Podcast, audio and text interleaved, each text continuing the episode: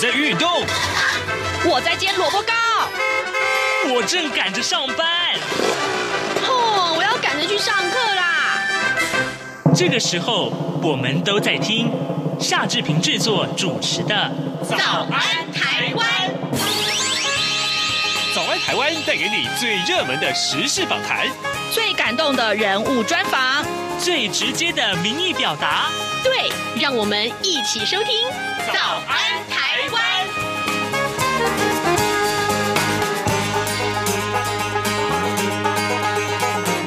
早安，台湾！我是夏志平。今天是二零二一年的一月一号，星期五。在开年的第一天，志平为您邀请到侨务委员会的委员长童振源到节目当中，为大家细数侨委会在疫情之下的新作为，同时也展望今年的工作重点。就请您收听今天的访谈单元。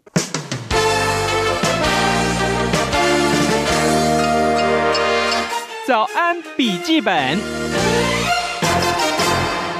各位听众您好，这里是中央广播电台台湾之音，您所收听的节目是《早安台湾》，我是夏志平。今天是一月一号，《早安台湾》的播出。可是呢，今天我们为您安排了一个特别节目，来，我们特别介绍今天的受访者，先跟大家道一声新年快乐。好了，这是侨务委员会的委员长童振源委员长，您早。志平兄，各位听众，大家早安，大家新年快乐！很高兴能够在一年的第一天跟大家在空中相会。是，哎，真的，您是第一位哦，我们今年的第一位贵宾。刚好曙光可能刚出现哦，嗯、我们就可以跟大家来空中相会。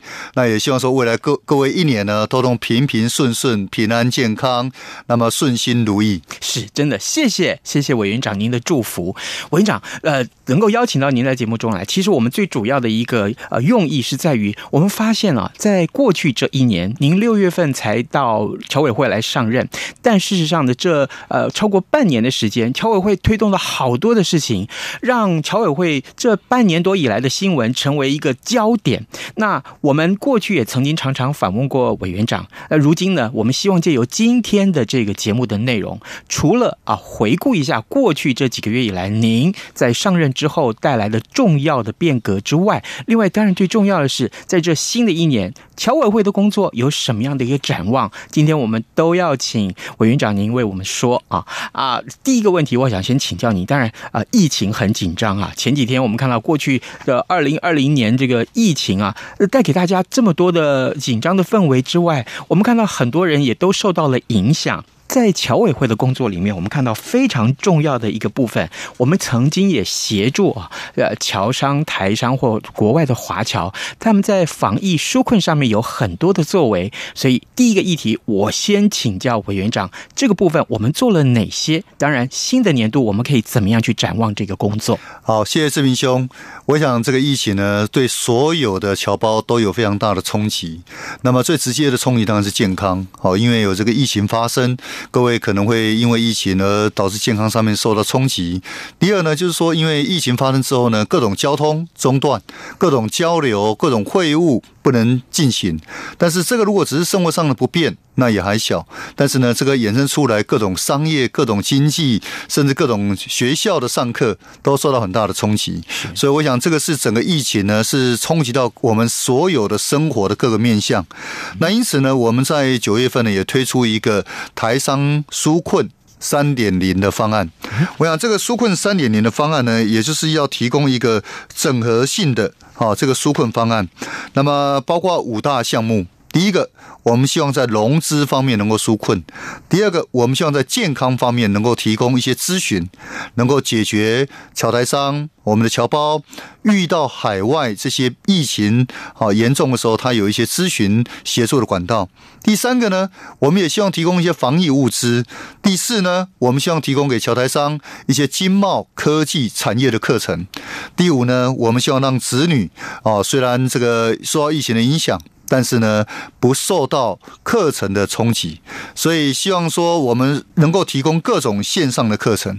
那我再一个个跟各位来做点解释。嗯哼，第一个融资这一块很迫切，因为海外的这个经济呢都是负增长，台湾今年的成长率预估是二点五四 percent。那这二点五四虽然不是太高，但是跟各位说，在上上个礼拜《天下杂志》呢所收集的资料，台湾的二点五四是全世界第一名。哇，好，欧洲啦、美国啦、东南亚国家啦都是负增长。那在亚洲地区呢，大概只有两个国家正增长，一个是台湾，一个是中国。那么台湾的增长率是二点五四，那中国的增长率预估是百分之二，所以也是数十年来可能台湾。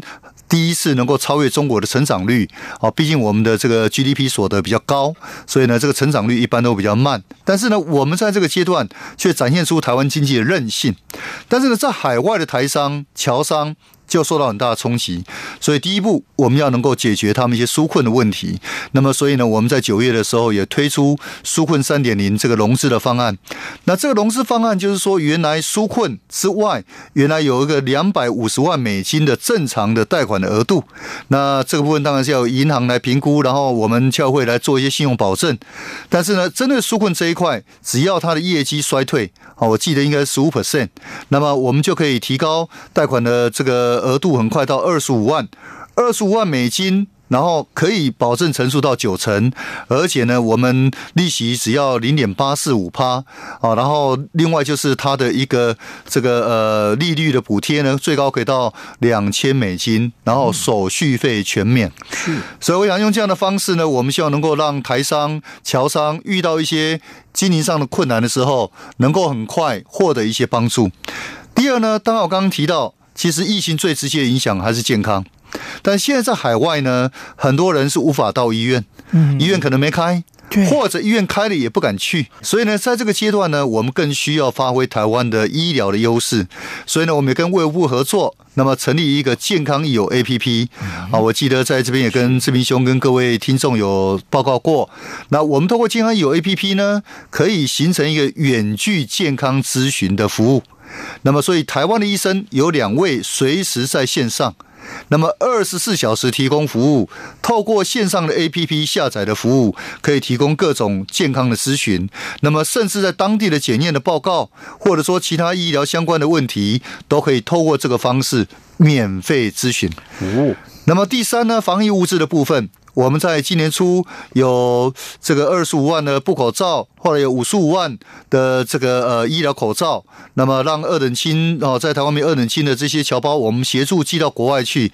那么后来呢，我们在六月以后呢，有将近一千九百万片的口罩，我们跟这个卫福部好来争取他们的同意，那么给我们的这个侨团啊，或者说我们的侨胞能够购买之后呢，作为一个慈善或者自用。我想这样的方式呢，能够协助他们在海外获得一些保障。那当然，除了这个之外呢，我们后来汇聚了一个全球侨台商医疗物资的名录，好，医疗物资的侨台商名录。我想这样的方式呢，才能够解决当地可能有一些台商可以供应医疗物资，那么可以更快速的提供相关的资源。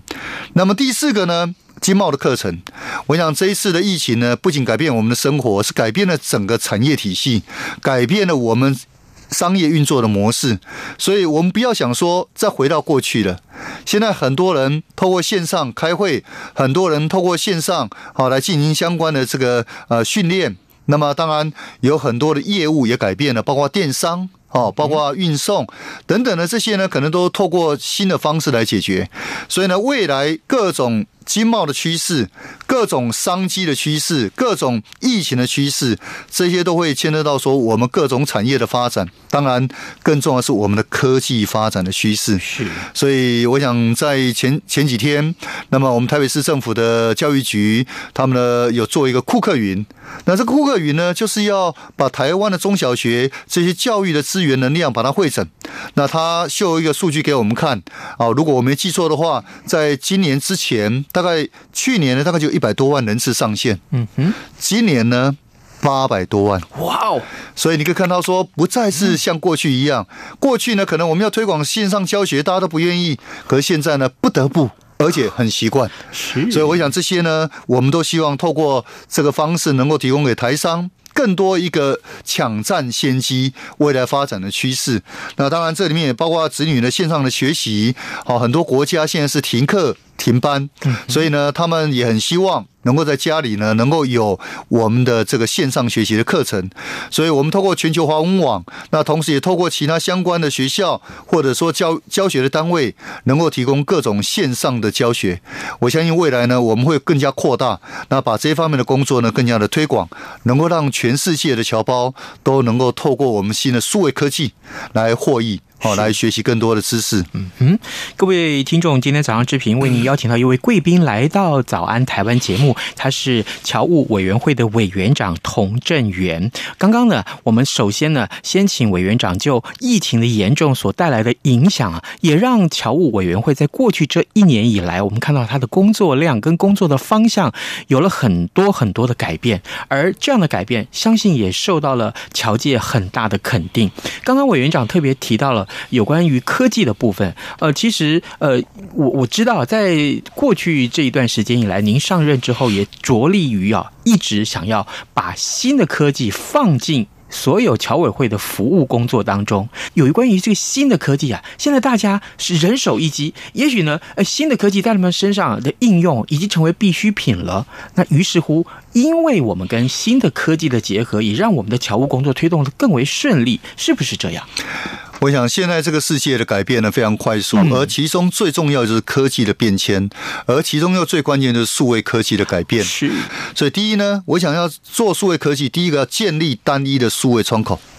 所以我在六月十六号第一天到侨会上班，我们就成立了全球侨胞服务的数位平台，而这个平台是透过三十七个 LINE 的账号，那么来构成。我们的总部呢，有个账号叫台湾 hyphen world。台湾一横线世界，好，台湾 hyphen world。那么其他三十六个据点各有一个账号。那么包括比如说泰国来讲，台湾 hyphen Thailand，马来西亚台湾 hyphen Malaysia。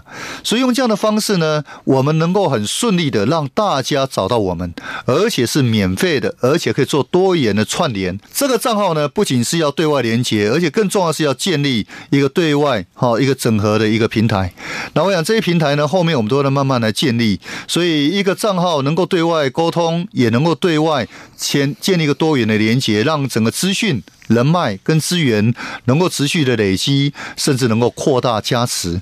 所以呢，我想这个是第二个部分，跟各位来做说明。第三个呢，我们包括侨教，我们全市有一千零五十四家侨校，有两万五千个华语老师。那所以透过这个方式呢，大概有三十八万的学生。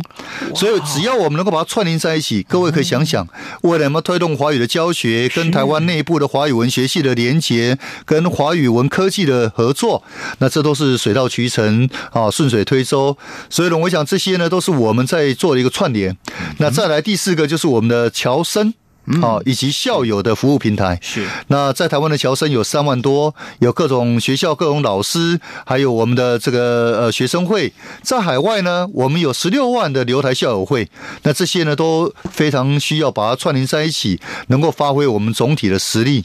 那当然除了这个之外呢，我们还建立了农业的服务方案，我们的医疗远距医疗咨询方案。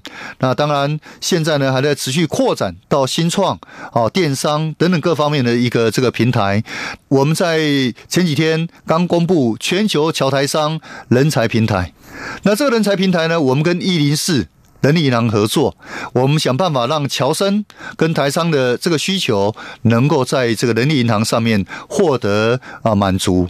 所以我们帮侨台商找人才，帮侨生哦，我们的台湾学生。找工作，所以想透过一个数位科技方面，能够让双方面能够结合在一起，而且一零四银行还愿愿意呢协助，包括实习，包括写履历，包括信箱，包括一些工作的倾向等等。好，我想用这样的方式的话，我们就可以把数位科技整个结合之后呢，来协助扩大我们的服务的能量。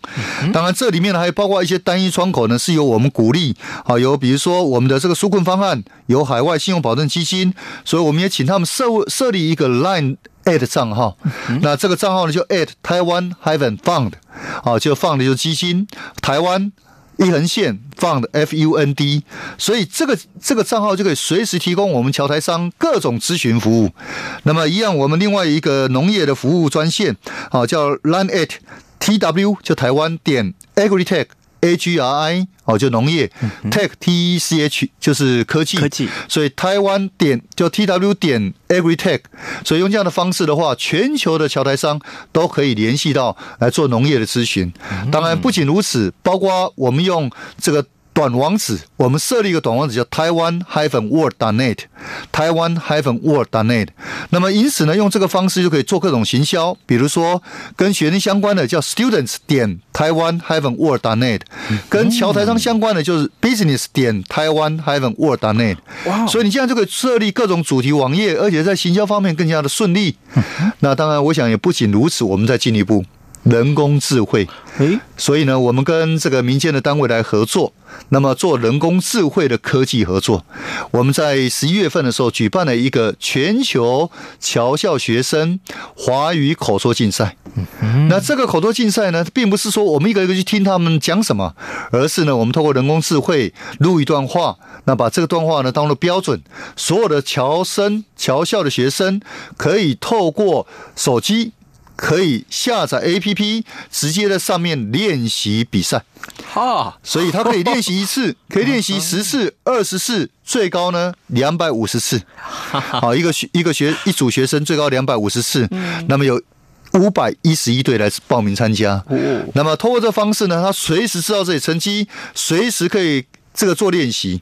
那我们整个让他练习两个礼拜。所以呢，在第一波的比赛里面呢，第一个礼拜。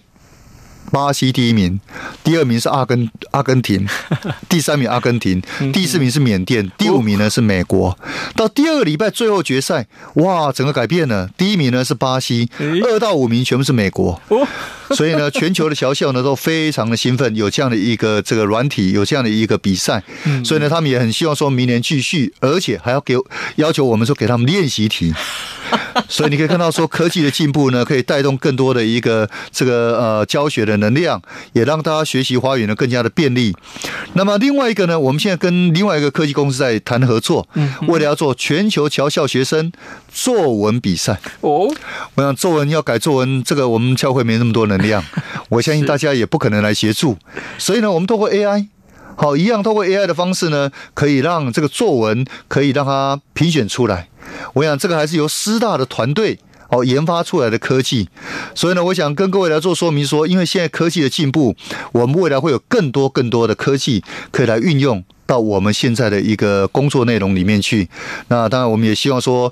更多的学习，好像我们前阵子跟一位专家来咨询未来五 G 的运用啊，如果用五 G 跟 AI 跟 IoT 这些呢结合在一起，能够来协助我们啊侨胞、侨商、台商的一个发展，当然也希望在我们侨务工作上面能够来协助我们推广。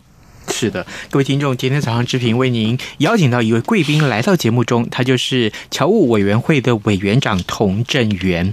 其实啊，每一次啊跟委员长做过访谈之后，我都觉得哇，这个。跟着委员长的工作啊，如果可以到世界各地去走一趟，那真的是非常有趣哦。为什么呢？因为呃，之前他在泰国，我们看到泰国原来有这么多不为人知啊，我们都在看到这个代表处在那边的努力。现在呢，他来到一个更高的层级，来到侨务委员会的时候，我们才看到原来啊，侨务委员会的工作可以这么的有趣，而且它范围这么的广泛呢、所推动出来的成果想必也是非常的丰硕。刚刚啊，委员长你跟我提。提到就是说，我们建构了好多平台，总共这些平台有三十七个，是吧？我有没有记错？三十七个账号，三十七个账号。那么在全世界三十六个外馆跟我们教会总部一个账号，所以让大家随时可以联络上我们。比如说你在泰国，那就跟台湾 hyphen Thailand 来联系；如果你在洛杉矶，就台湾 hyphen LA。所以用这样的方式的话，随时可以来串联，可以来做咨询。还有包括啊，除了财经、农业啊、科技、教育。医疗点点点点点这么多的项目也通通有他的这个 LINE 的账号，对不对？呃，我们现在是建构平台哈，所以像医疗方面，当然因为我们跟卫部合作，所以有个 APP。对。那在农业方面，我们跟农委会合作，所以有个农业的 at 啊，这个 TW 点 AgriTech 这个这个账号。嗯。那当然包括我们刚刚提到说，这个我们的海外金融保证基金它有 LINE at。可是呢，我们现在在建构的是后面这个平台部分。平台部分呢，你可以更进一步能够累积各种人人脉、跟资讯、跟能量。所以呢，我想这一部分呢，我们现在已经建构了大概将近十个左右。好，所以包括教育，包括我们的这个观光，好，包括新创，包括我们的医疗，好，包括我们呃这个侨生，好，包括我们台商，包括侨务荣誉石等等。我想这些呢，都是我们希望把这个平台建构起来之后呢，可以善加运用这些资源跟能量。好，我想跟各位再做一点说明，我们在全世界有两百零五万的台商，有四千九百万的侨胞，是那有一千零五十四家的侨校。有两万五千位的华语教师，有三十八万的侨生，有一百八十七个台商的分会，有四万多家的台商。我想讲这些数据呢，不是让大家搞混哦，而是告诉大家说，我们侨界能量非常大，是，但是要如何运用，你就必须要有平台。必须要有一个联络的机制，要能够汇聚大家的资讯能量跟他们的人脉，所以我想侨委会我们就是要把这个工作做好，才能够协助推动更多跟台湾百工百业的连接。我还蛮好奇的，这么多的平台，你们怎么样去追踪它的成效，还有它的这些数据每个月回报过来的一些成果，想必是让管理者大伤脑筋哦。我想这些都是我们本来在做的工作。我举例来讲，我们的侨生处本来就要跟所有的侨生的单位来沟通。嗯，那现在让辅导老师进来，让国际长进来，那未来我们有跟侨生相关的讯息，就透过这管道就出去了。嗯，那我们跟这个侨务荣誉职本来就要互动。嗯，那但是我们一百七十五个。侨委员，我们邀请他进来，以前没有这样的机制，所以你要一个一个通知。那现在呢，我们一个讯息告诉他说，哎，明天要开侨务委员会议了，哎，欢迎大家来上线。或者明天呢，哎，我们有一个重要的呃健康有 APP，希望大家能使用。所以这样的方式呢，可以让我们能量扩大到呃。非常大的一个状况，所以呢，这个是我觉得我们透过新科技的方式，可以扩大服务权的侨胞，可以极大化我们的服务的能量。那当然，未来呢，我们会希望说更整合，把这些资源资讯能够再整合到一个新的一个机制去。那但这个呢，需要一点时间，把一些科技呢更加熟悉。好，那再以这个农业合作方案来讲，这个是由农委会好他们来运作。嗯，那但是呢，我们把它做宣传。是。那比如说海外信用保证基金。由我们啊，这个新的账号，我们协助告诉侨胞，告诉台商。那因此呢，是不是要到台商这个总会的群组来说呢？那所以事实上是提供一个他的一个利器。一个工具来帮忙我们达成我们的目标，好，所以呢，这个是我们建构平台的目的，并不是说要让我们的同仁呢更加的负担。哇，你现在接下来要建这个平台要花好多时间，并不是的。我希望工欲善其事，必先利其器。所以呢，我们一个人要做十个人事情。所以我常讲说，我到侨委会来，我们在做一个叫一本万利的工程。嘿，一本万利的工程，也就是说，我今天资源有限。但是我要用一块钱要做出一万块的事情出来，所以呢，我们跟民间合作，我们跟各个部会合作，那我们也跟相关的 NGO 来合作。像我们前几天也跟这个几个跟台北哈这援助相关的朋友，甚至包括一些医院。都来沟通，包括学校。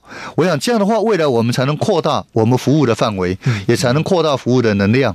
好，所以呢，我想这些都是未来我也希望说持续来深化广呃扩大的一个工作。是的，各位听众，今天早上之平为您邀请到一位贵宾来到早安台湾节目当中，他就是侨务委员会的委员长童振源委员长。您过去所推动这么多的事工啊，我们看真的是可能要花好几个月才能在早安台湾里面 这个节目里面一口气说完。可是这样子啊，我们这时间真的有限，所以这个时候我想请教您啊，呃，在新的一年啊，今天我们是这一年的第一次节目的播出，假定要您从这些个您所推动的这么多的事工里面，你要挑一样。最重要的哦，这真是难题啊！我可不可以请委员长告诉我们，你觉得这个时候你心里心里面最挂念的，你觉得接下来这一年的重点，重点中的重点是什么？我想志平兄再给我出考题哈。那我想未来新的一年呢，最重要就是全球华文的教育。在去年底的时候呢，因为美国方面、还有澳洲、还有法国，那么都针对整个这个孔子学院在当地所造成的意识形态的干预，还有一些学术自由的干预，所以呢，要求这些孔子学院要撤退。那当然，台湾旁责无旁贷，我们有非常大的优势，所以我们有这样的能量。可以来做这个事情。那么同时，美国政府跟台湾有非常密切的互动合作，所以在去年底的时候呢，台湾也跟美国签订了一个台湾与美国的教育的协议。所以我想这些呢，都是希望能够协助台湾，也发挥台湾的优势，去在美国、欧洲能够推动华语的教育。那我想未来会有三三个方方向来推动。嗯，第一个呢，我们希望协助辅导。我们在海外这些侨校能够转型，能够在扩大成立社区华语文中心。我们希望让这些朋友能够透过社区华语文中心学习到华文，那么学习到华语。那这些就是我们在海外已经有的草根，有的这些师资，不是在从台湾出去，而且他们一直在教华语，所以用这样的方式呢，是最快能够连接在一起。那么，所以希望能够打入打入主流社会。是第二个部分呢，我们在美国来讲，在美国有很多中小学，哦，在主流的中小学有我们的台裔的老师，而这老师呢，最少估算六百位。那我们希望把这六百位呢，能够再做更紧密的连接，无论在数位教学，或者说相关教育的课程，或者说教材方面，我们能够提供更多的资讯跟资源，来协助他们推广我们的华文教育。好，所以我想这个部分呢，我们在美国也都是在地的，而不需要说从台湾过去。那透过我们这样连接呢，可以把这样的能量把它发挥出来。第三个，我认为说一个非常大的一个能量。恐怕还没有发生，就是台湾透过我们产学还有政府的合作，能够有非常大的优势。我想再过四天，一月五号的下午，我们就要举办一个产官学的一个座谈会。我们要针对全球的华文的教育，特别在欧洲跟美国这样的一个连结，台湾的华语文系所。华语文学习中心，还有我们的华语文科技产业，我们希望合作一起来推动全球的华语的教育。我想在这个过年前，有好几个单位来找我拜访，那包括我们在去年的十一月哦举办的这个全球华语的口说竞赛，包括我们在规划的全球华语的作文比赛，包括我们一个公司由师大成立的。师范大学，那么他们说听说读写还有测验都可以跟我们合作，那这些都是由教学单位结合科技公司，然后转变成产业，那么可以来合作。那包括我以前在教书的正大，那么正大也来跟我讲说，他可以做 Tutor ABC，哦，当然 Tutor。做中文的教育，嗯，所以用这样的方式呢，我们可以让更多的台湾的学生、台湾的老师，可以透过数位科技的方式，可以来协助推广，好，在海外的华语的教育。所以我相信说，未来一年的期间，我们在这一块呢，会投入比较大的心力。我们也认为说，这是一个非常重要的战略的工作。我们希望说，透过啊，我们的科技、我们的既有的华校啊、侨校，还有我们在中小学里面的老师，这三个支柱。能够扩大去推广我们在全球的华语的教育，那也让更多人认识台湾的文化以及我们台湾经济的进步跟发展。是的，各位听众啊、你有没有想过，嗯，原来啊，呃，过去志平曾经访问过好多好多任的侨委会的委员长、同志委员委员长上任之后，我我一直在思考一件事情：一个在学校里面搞教育的教授来当了这个委员长的职务之后，他会用什么思维带领这样一个呃，这个机构来前进。事实上，经过这七个月啊的努力，我们看到了一个完全不一样的侨务委员会，这也是志平最感动的地方。特别，我们今天就利用这个时间，也谢谢委员长您这半年多来的努力。接下来，我们还要继续往前冲刺。我们也更欢迎哦，委员长可以常常来上节目，告诉我们我们有这么多的进步，好不好？好，谢谢志平兄跟各位听众。嗯、我想，侨务工作呢，并不是跟大家没有相关，事实上是息息相关。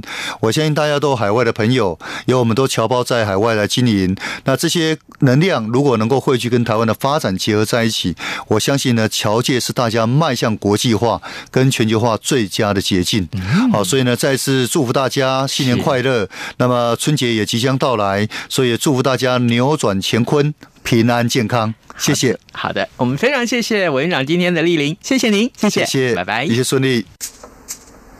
早安，台湾，你正吃着什么样的早餐？吐司加火腿蛋，咬一口，然后收听中央广播电台。各位听众，以上就是今天的早安台湾。在节目结束之前，志平还是要祝您新年快乐，同时有一个愉快的新年假期。咱们就下周一再见喽，让你的一天充满健康。